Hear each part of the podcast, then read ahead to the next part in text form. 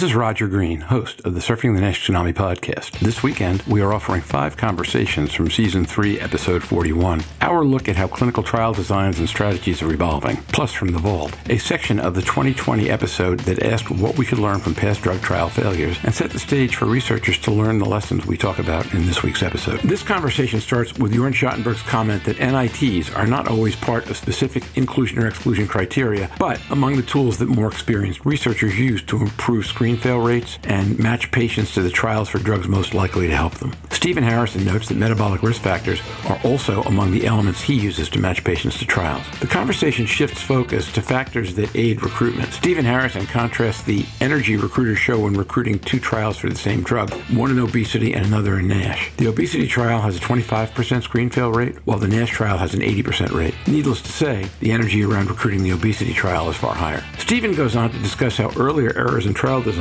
mostly around pathology and biopsy reads, have cost some good drugs their chances for approval. The errors reflected challenges caused by having a single pathology reader and has led to all trials incorporating consensus reads from multiple pathologists going forward. As the conversation ends, Louise Campbell and Stephen discuss issues around setting inclusion thresholds and how they might vary from trial to trial. Stephen Harrison notes in today's episode that we have data from 6 sets of promising trials reporting over the next 6 to 8 months. If they produce positive outcomes, this will result in part from the quality of medications and in part from the lessons investigators and sponsors have learned about improving trial designs as we discuss here and as compared to the Vault episode we're presenting. So sit back, listen, enjoy, learn. And when you're done, join the dialogue on our LinkedIn discussion group.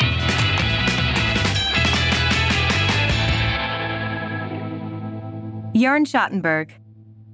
The NITs we're using are not always necessarily part of the protocol defining inclusion or exclusion. It's kind of the state of the art how an experienced NASH center would evaluate a patient, consider him for enrollment in a clinical trial. Now, we've seen some studies, in particular phase 3, that are pre-selecting patients based on metabolic risk factors, some very clinical aspects, obesity, presence of diabetes, not so heavily coined towards NITs, and that, of course, reflecting that it's not always available everywhere, in particular if you want to enroll a large amount of patients. And in a relatively short time, you might not be able to go to those very specialized centers. On the other hand, I think it helps tremendously to refine it. And for a sponsor, I think even if you do not require a certain NIT cutoff, it's important to capture those because the investigators, in my experience, are using them to direct a patient towards the trial, and you're going to have a certain pre-selection. If it's in your protocol or not, it's going to happen. Stephen Harrison. That's a good point, for sure. These NITs are not necessarily always built into the inclusion and exclusion criteria for a study. They're both. Sometimes there are specific metabolic risk factors plus NITs. Sometimes there are just metabolic risk factors. But the whole idea behind this is we clearly have learned that we don't just want to take any patient with fatty liver and screen them for a trial. We know that if we enrich them for diabetes, obesity, hypertension, even evidence of early renal dysfunction, that we're very likely to have an enriched population that would qualify on liver biopsy. And that's a good thing, right? We don't want to do unnecessary liver biopsies. And so if we can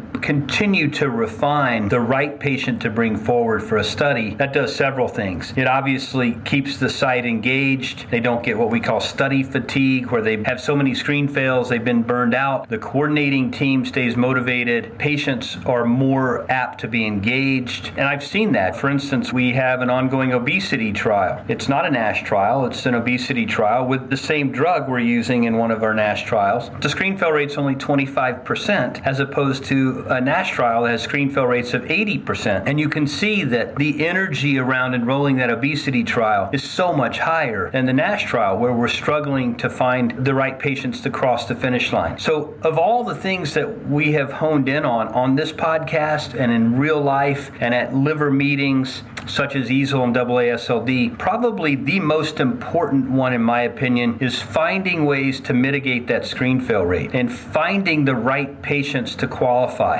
And I'll just say it now because I think it's apropos for this part in the discussion, is where we've learned this challenging existed dates back a couple of years, but clearly we know that there's heterogeneity in liver biopsy, there's sampling variability, there's interpretation variability amongst pathologists, and we lost a couple drugs, whether it's the MSDC-0602K drug, that's the one that stands out, or Celadelpar, which is another one that comes to mind. Those drugs were lost in part because they were read by a single pathologist, and unfortunately the methodology brought forth in both of those contributed to the demise of those drugs in the setting of NASH. For MSDC-0602K, it was rereading the baseline biopsy to try to eliminate temporal bias, and in so doing, a quarter of the patients on reread by the same pathologist were found to not have NASH at baseline, when earlier the same pathologist said there was NASH at baseline. So when you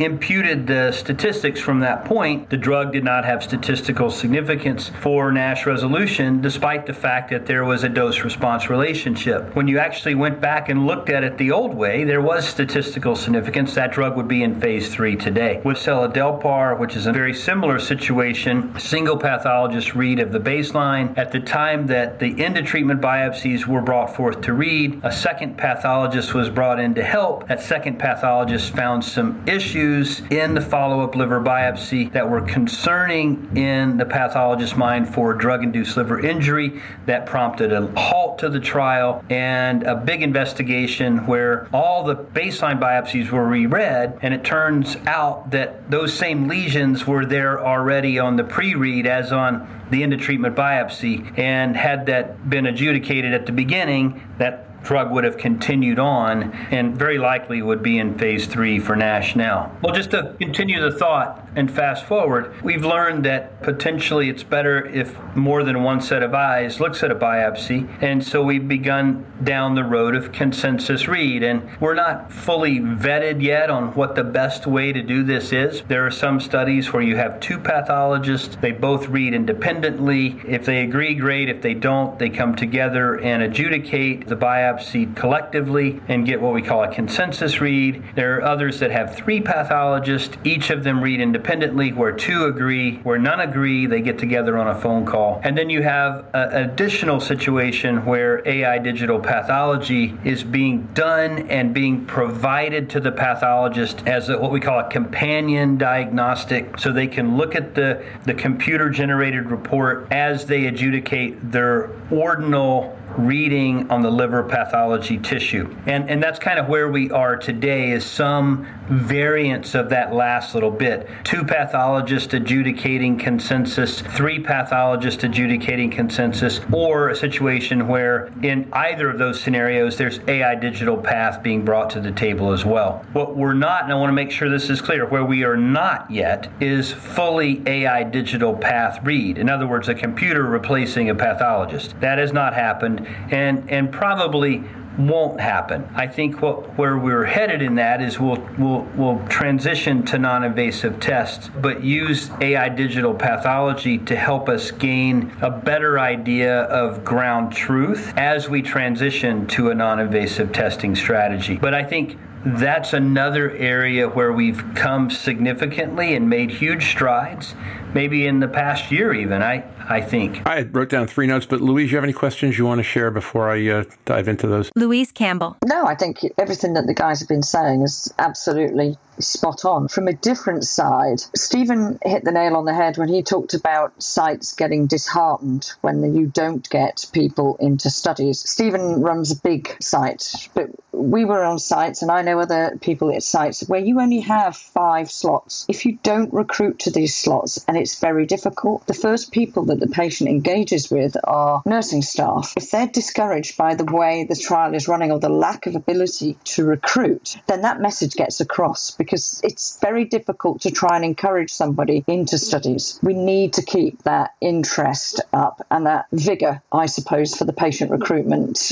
And it's just absolutely vital. I listened to your presentation at ILC, Stephen, where you looked at raising the threshold for FibroScan, for example. I think it was 12.9 with a higher cutoff for CAP as well. In that context, that by the time you remove and you drop the AST down, then you will also see the fibrosis drop. So I was interested in that, and I think that's what I would certainly see traditionally in patients, the higher the FibroScan, by the time you account for the AST as it normalizes, then you see a more true picture on biopsy. That was actually quite important because I think the cutoffs now are still, as you both described, 8 to 8.5, which suggests you might get a high screen failure. But I thought that was an important session that you did at ILC that explained that. You know, I don't think we have a cookie cutter approach to this. I think each clinical trial is different. It has its own ecosystem, if you will, of what works or what doesn't work. It's contingent on the pathologist that's reading the slide. It's contingent on the criteria that you have to meet to enroll the patient. But I think on a very standard phase 2B or 3 trial where you're looking for NASH patients with an NAS of 4 or more and the standard F2 to F3 fibrosis, we are able to get a little closer to where we need to be using our non-invasives. You know, I see a role potentially for NIS4 here as well. That's kind of designed to find the F2-3 patient with an NAS of 4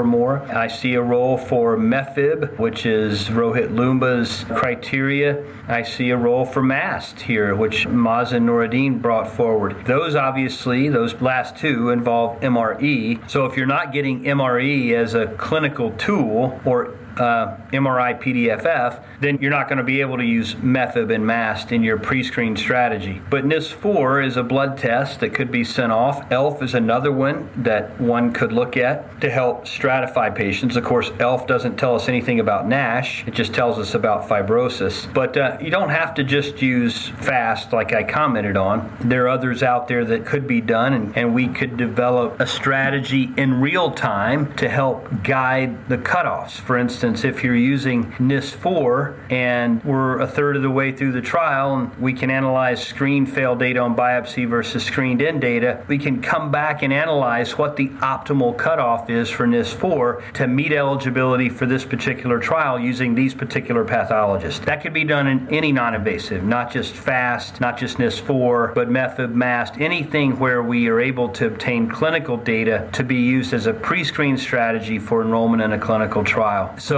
I do think the more we can do that, the better off we'll be. We hope you've enjoyed this recording. If you have any questions or comments about the content of this conversation or the entire episode, please send an email to questions@surfingnash.com. I'll be off next week, but Louise Campbell will lead Jorn Schottenberg and a panel of health professionals and patient advocates discussing the nurse's role in clinical care pathways. I can't wait to listen, and you shouldn't either. I'll be back the week after that for episode 43, which will look at the evolution of combination therapies and their place in our future. Until then, stay safe, surf on. We'll see you on the podcast. Bye-bye now.